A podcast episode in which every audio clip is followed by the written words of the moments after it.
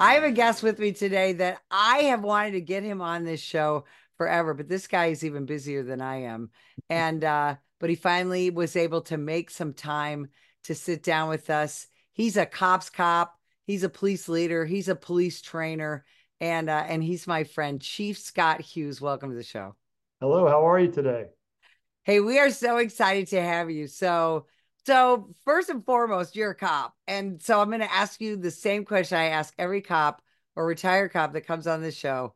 Why'd you become a cop? Yeah. And I'm going to give you the standard answer I give everybody that ever asked me that question. I don't know. I can tell you in the second grade, uh, my mother took me to a Kmart, which I don't even know if there's Kmarts around anymore. And uh, I got a photograph taken, and I refused to take the picture unless I had a little badge hanging on my shirt. Uh, yeah, so I, I, I don't, you know, my father was a Marine. I think maybe some of that's in my blood, uh, just serving, uh, you know, but I, I've been asked that question so many times and I can never give an answer because I can't point to one event that said, this is why you're going to be a police officer. So, well, of course, we all had that standard answer, right? I want to help people. Yeah. I want to help the children, you know, all that yeah, stuff. I know. I the truth be told, my answer is I'm a kid of the 60s and 70s and I watch too much TV. There you uh, go. You know, a lot of cop shows. but, I did watch a lot of cop shows, but I I don't know. Yeah. Yeah. I'm just something I always wanted to do. So here I am. Well, and here you are. So you have worked your way up, uh, you know, to police chief. I mean, you've had a, a very storied career, and uh, and and parallel to your police career, you know, you're also a well-known law enforcement trainer. Uh, but I, you know, I've got to ask you, uh, Chief, what were you thinking becoming a police chief? What a tough job that is these days. Well, you know, there were so many times in my career where I thought, you know, I don't ever want to be anything more than a sergeant. I don't I don't want to do anything besides be the assistant chief. And opportunities presented themselves and I've always tried to view my leadership style as being a change agent, whether I was a sergeant on the road, sergeant in charge of a specialized unit, an assistant chief, wherever I go, I just want to always try to make it better. And an opportunity presented itself uh, in a community where that I've called home for the last what almost 15 years now, and uh, it's a four minute drive, driveway to driveway, and I was like, you know what? Uh, I knew a lot of the officers here. I knew that they were looking for change. And they were looking for someone who's going to take them to the next level. And that's kind of what I've always strived to be. And be careful what you wish for, Betsy, because you just might get it. And here I am now. I'm going into my seventh year as the police chief in a thriving suburb uh, just outside of Cincinnati, Ohio, and I absolutely love it. And I talk to so many chiefs around the country who um, envious might not be the right word, but they are like how do you do what you do? How do you keep these guys and gals motivated? They're constantly getting beat down by the elect, elected officials. They all these activists that are coming at them. Uh, it's it's disheartening. It's discouraging. And yeah, you're right. I don't know. There's there's a lot of places around this country where they one I would never want to work there, and two they would never hire me because I would not come in and and uh, push this agenda that I think too many police chiefs um, are forced are forced to push. Well, and you became a chief a year or two after the death of Michael Brown in Ferguson, Missouri. Is that right? Uh, I became police chief in uh, yeah in March of sixteen. Right. So, and you know, the Cincinnati area is an area that has had its issues. You know, with with uh, you know police use of force and and uh, you know federal decrees for the city of Cincinnati. I mean, and you know, and and they've had issues with their community for gosh 30 years since i've been training mm-hmm. cops myself. And uh, so you came into uh, now a suburb and a very and a pretty conservative suburb but you know and then you know as you're the chief you know here you are things are going pretty well right? You know 2016 17 law enforcement's you know pretty well thought of in this country. We got crime you know we're getting a handle on crime by 2019 things are going well. And uh, and then boom 2020 the pandemic first of all yeah. and then the death of george floyd. What was that like as a police chief? You know i have to say here for me um, in this county we fortunately we did not have to deal with some of the the backlash and some of the uh, the repercussions I think that the Chiefs had to have uh, just you know 10 minutes south of here, right? And you get when you get into the into the county that Cincinnati is located in. Um, you know, we didn't have the marches and the protest, but I felt it, right? Just as every police officer in the country feels it, uh, even if it's not directly affecting your agency, it's still here on your shoulders, and you still you still carry it around because yeah, we weren't immune to you know, every now and again someone making a, a, a sly comment or somebody would comment on your social media or whatever. Um, but but you know, you look at this whole recruiting issue and this whole retention issue that we're dealing with, and you know, it, it goes back, and we we know this, you know this better than anybody. It goes back primarily three years ago. And you started to see this, this, this blame the police, don't hold criminals accountable, let people out of jail, uh, judges aren't putting people in prison, uh, et cetera, et cetera, et cetera. And we all feel that, right? I mean, we make an arrest in this county, they go to jail. Now, if they get convicted, do they go to state prison or the prison's too full, right? So no matter where you are, that eventually does trickle down on us. Um, but like I said a, a few minutes ago, I really felt sorry for those police chiefs who were in in good communities, doing good things for the right reasons, and they uh, this new person got elected. I'll, I, always joke, you know, you get elected mayor, uh, you know, council. That doesn't make you an expert in policing, right? Uh, doesn't make you an expert in, in wastewater management or how to how to do economic development um, you, what you hopefully have is an elected official who surrounds himself with with with competent folks as as department heads, and then and then they'll make you look good. Is what I always what I always tell elected officials. But nonetheless, um, yeah, it, it it it it was certainly it was certainly impactful. Um, what happened, uh, you know, following 2020 and where we are here today. Um, and there's a lot of chiefs around the country who are really suffering, really are. Yeah. Yeah. And a lot of cops, right? You know, and, you know, now nine out of every 10 police departments is short staffed. And, you know, Scott, you're not only a chief, but you are also one of the best known police trainers in this country. So you travel around the country and you talk to not just other police leaders, but boots on the ground law enforcement officers. Uh, and one of the things that that you do is you don't just hide behind that chief's badge or you know uh, you know hide behind your desk. You're out there. Uh, you're incredibly outspoken. First of all, you're incredibly well informed, but you're incredibly outspoken. You're out there on social media, and you know you're you're you're calling people out. You're letting people know what's going on, and and you've taken it some heat for that, haven't you? Yeah, I mean, uh, a lot of it's been indirect, but I know it, right? Like you know, hey, something's changed here, and I I get it. Like you know, I got broad shoulders, I can take it. Um, but you know, my philosophy, Betsy, has been if if if if I as a police leader, if I don't stand up for the men and women who are doing what my buddy would say is the hardest job in America, who's going to stand up for them? Like who's going to defend them? Um, I don't want to sound hypercritical, but it's been my experience. To your point, I had to go all over the country, and I'm blessed and honored to talk, you know, tens of thousands of police officers over the last decade of doing this, uh, doing this, traveling around the country. Uh, it's disheartening the number of cops I talk to who they're leaving departments because they don't have any faith in their leadership. They don't have any faith in their chiefs. They don't get any training you know, we want to do things like let them have tattoos, let them grow beards, and give them external vest carriers, and and put them on this schedule, put them on that schedule. The reality is this: those are all great incentives, and don't don't get me wrong. I'm not a beard guy, but outside of that, those are all great and great incentives. But people are leave they're leaving because they don't feel supported at their department. They don't have confidence in their leadership, and too many of these police chiefs um, are too quick to throw cops under the bus. You know, I I I spend a lot of time in the use of force arena, uh, defending police officers and as an expert witness, speaking about use of force. I surround myself with a lot of people way smarter than me in that arena. And if if if if some of these leadership would just get a little bit more well versed in why cops react the way they do and, and and make some of the decisions that they do, especially under high stress incidents, uh, we may not have some of the problems that we have. Uh, but it's really easy uh, when you're getting pressure externally from you know elected officials or community folks.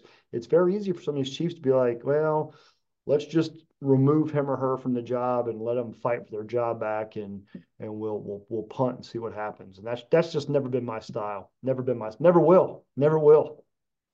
Yeah, absolutely. Thank God for that. I'm sure yeah. your people are thrilled because you know we just their a survey just came out uh, a few weeks ago and uh, you know, and you know, you know, you're like me, you've been a cop, you know, and you don't, you know, you might get hurt, you might get shot, whatever, but that's not your number one thing you're worried about. And and I know my generation of police officers, you know, we were worried about um, getting sued. You know, that was one of the things that we worried about. The number one thing right now cops are worried about is, am I going to get indicted? Indicted. Mm-hmm. How yeah. insane is that? And yet, uh, that's not something that is outside of the norm and because of that, we're having a tough time retaining police officers and also recruiting new police officers uh, to the job. Scott, what has to change for American law enforcement agencies to be able to recruit and retain good cops? Well, I think it starts at the top. I think it's and, and and maybe even above the chief, right? I think it I think it starts with electing competent folks who are not trying to push their own personal agenda. Uh, you know, you trying to push a personal agenda or a grievance affects uh, an entire operation, right? So I think I think it starts at the top, and then it does allow that also falls back on the on on the agency head.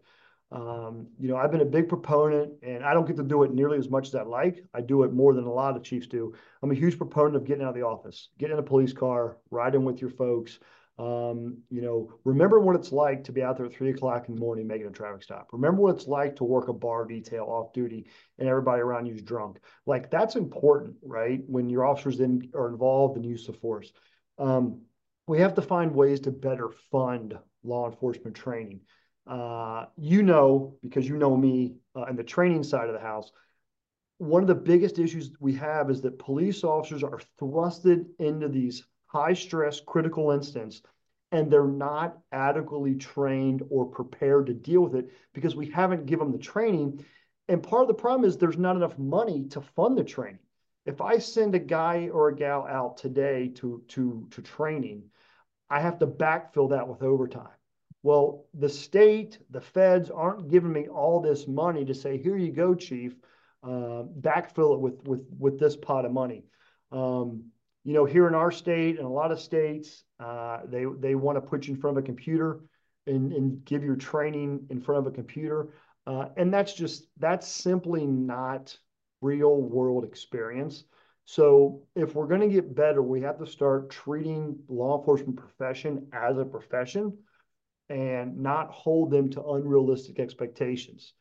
Uh, like you, I spent a lot of time looking at videos, and there's one that just came out the other day and it's it, a male officer and a female officer, and a lady comes out, she's got a knife in her hand, and the male officer tells the female officer to taser, and and she doesn't get the taser out quick enough and doesn't deploy the taser, and he ends up shooting her, and they're giving this female officer, you know, on social media, she's getting beat up because she's not using force, and I'm like, hold on a second, she's probably not ready for that in, for that encounter. She's not prepared for that level of stress because we don't have enough time in the day to give officers what they really need. Sending you to a one day, eight hour class once a year does not make you proficient to prepare for the realities that you face out here. So, and that, you're absolutely that, right. And that that case you're speaking of happened in a very small town in Illinois, right where I grew okay, up. Okay. And uh, okay. and you know, and this is the thing, you know, we've had three and a half years of defunding the police.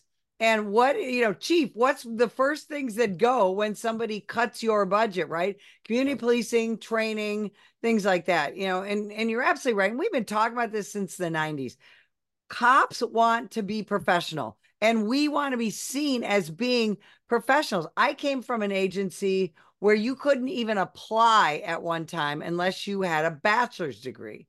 Mm-hmm. and now you know, we're to, now we're like, oh well, if you got a GED and you can breathe, you know, we'll hire you. You know, right. yeah. Literally, the this defund the police and the vilification of police has led to exactly what the opposite of what all the keyboard keyboard warriors and experts talk about. Why don't have cops? Why don't cops have more training? Why aren't they more professional? Uh, you know, why don't we hold, have higher standards? In reality, we've got less training.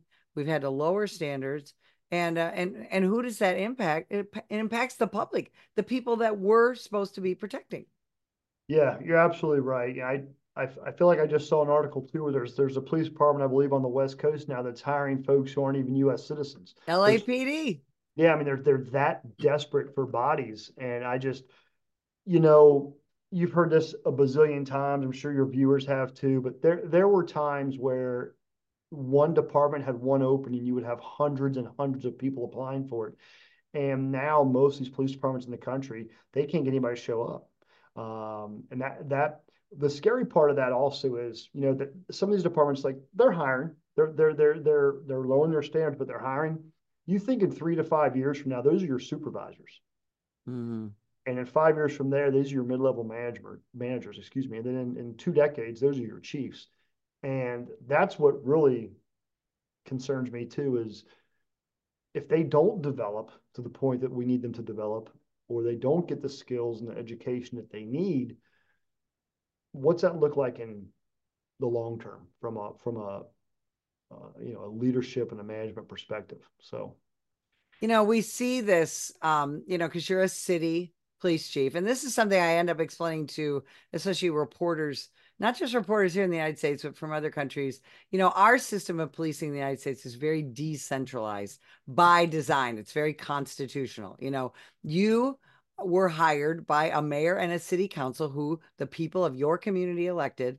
Uh, that's how it's supposed to work and uh, and yet we see this uh, and we've seen it for a couple of decades now uh, this federal encroachment yeah. Uh, into our cities and our county law enforcement agencies you know through consent decrees how dangerous is that chief when the federal government gets overly involved in local law enforcement well, I think you you answered you already answered it. The what's good for my community may not be good for your community. What the level the type of policing that my residents want may not work in uh, your community.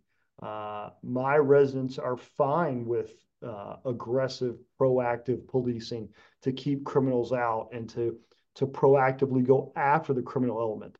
That may not work in some departments. Um, the flip to that is my community doesn't want you to be reactive. They want us out there stopping cars, um, getting guns off the streets and drugs off the streets and wanting people off the streets. And, and fortunately for me, every community that I've worked at, uh, that's been the philosophy. So it's all I know, uh, which is good, which is good because I think we're, I think it's, there's too many departments out there that are reactive. And to your point a few minutes ago, you can look at you can look at many uh, quick Google searches of crime rates and homicide rates in communities where the police are basically told either officially or it's implied implied, excuse me, that we don't want you out doing anything, right? Just, you know, and, and we joke, and when I teach, we joke that you could go 25, 30 years and never really do anything in this job.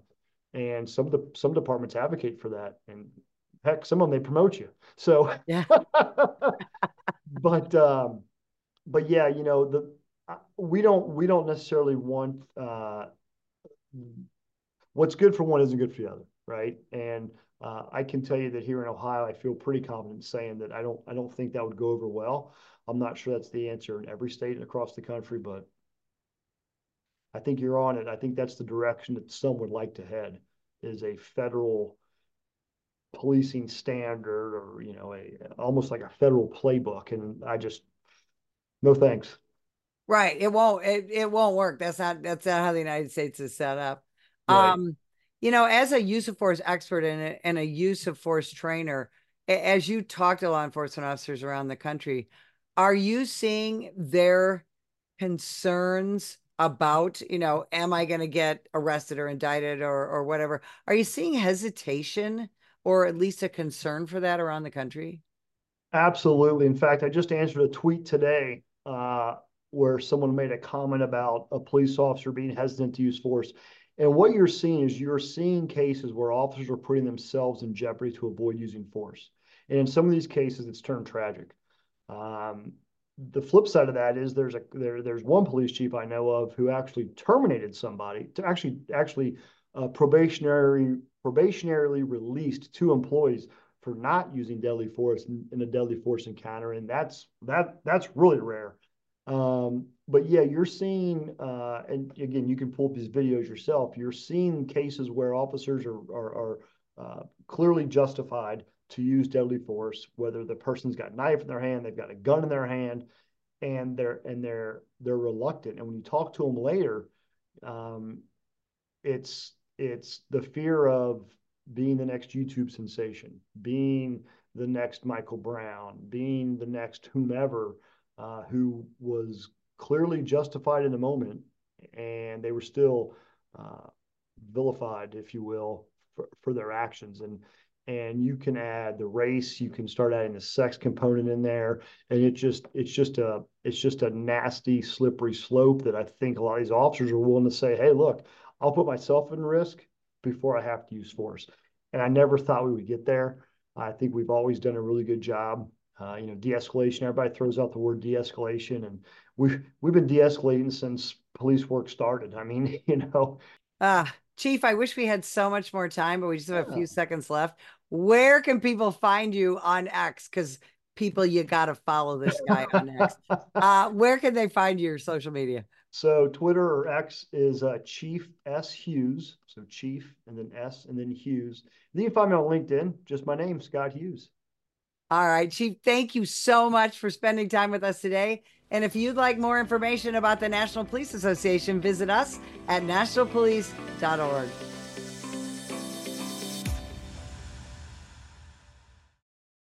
Ma'am, put the gun down! Put the gun down! Last year, law enforcement officers were involved in hundreds of thousands of use of force incidents. A use of force incident is when an officer must use nonverbal tactics to gain control of a dangerous situation. Put the knife on the ground. In many cases, officers have no choice but to use force when a suspect doesn't comply with a lawful order. Use of force is always ugly. No one likes it, especially police officers. Together, we can help de escalate these dangerous encounters.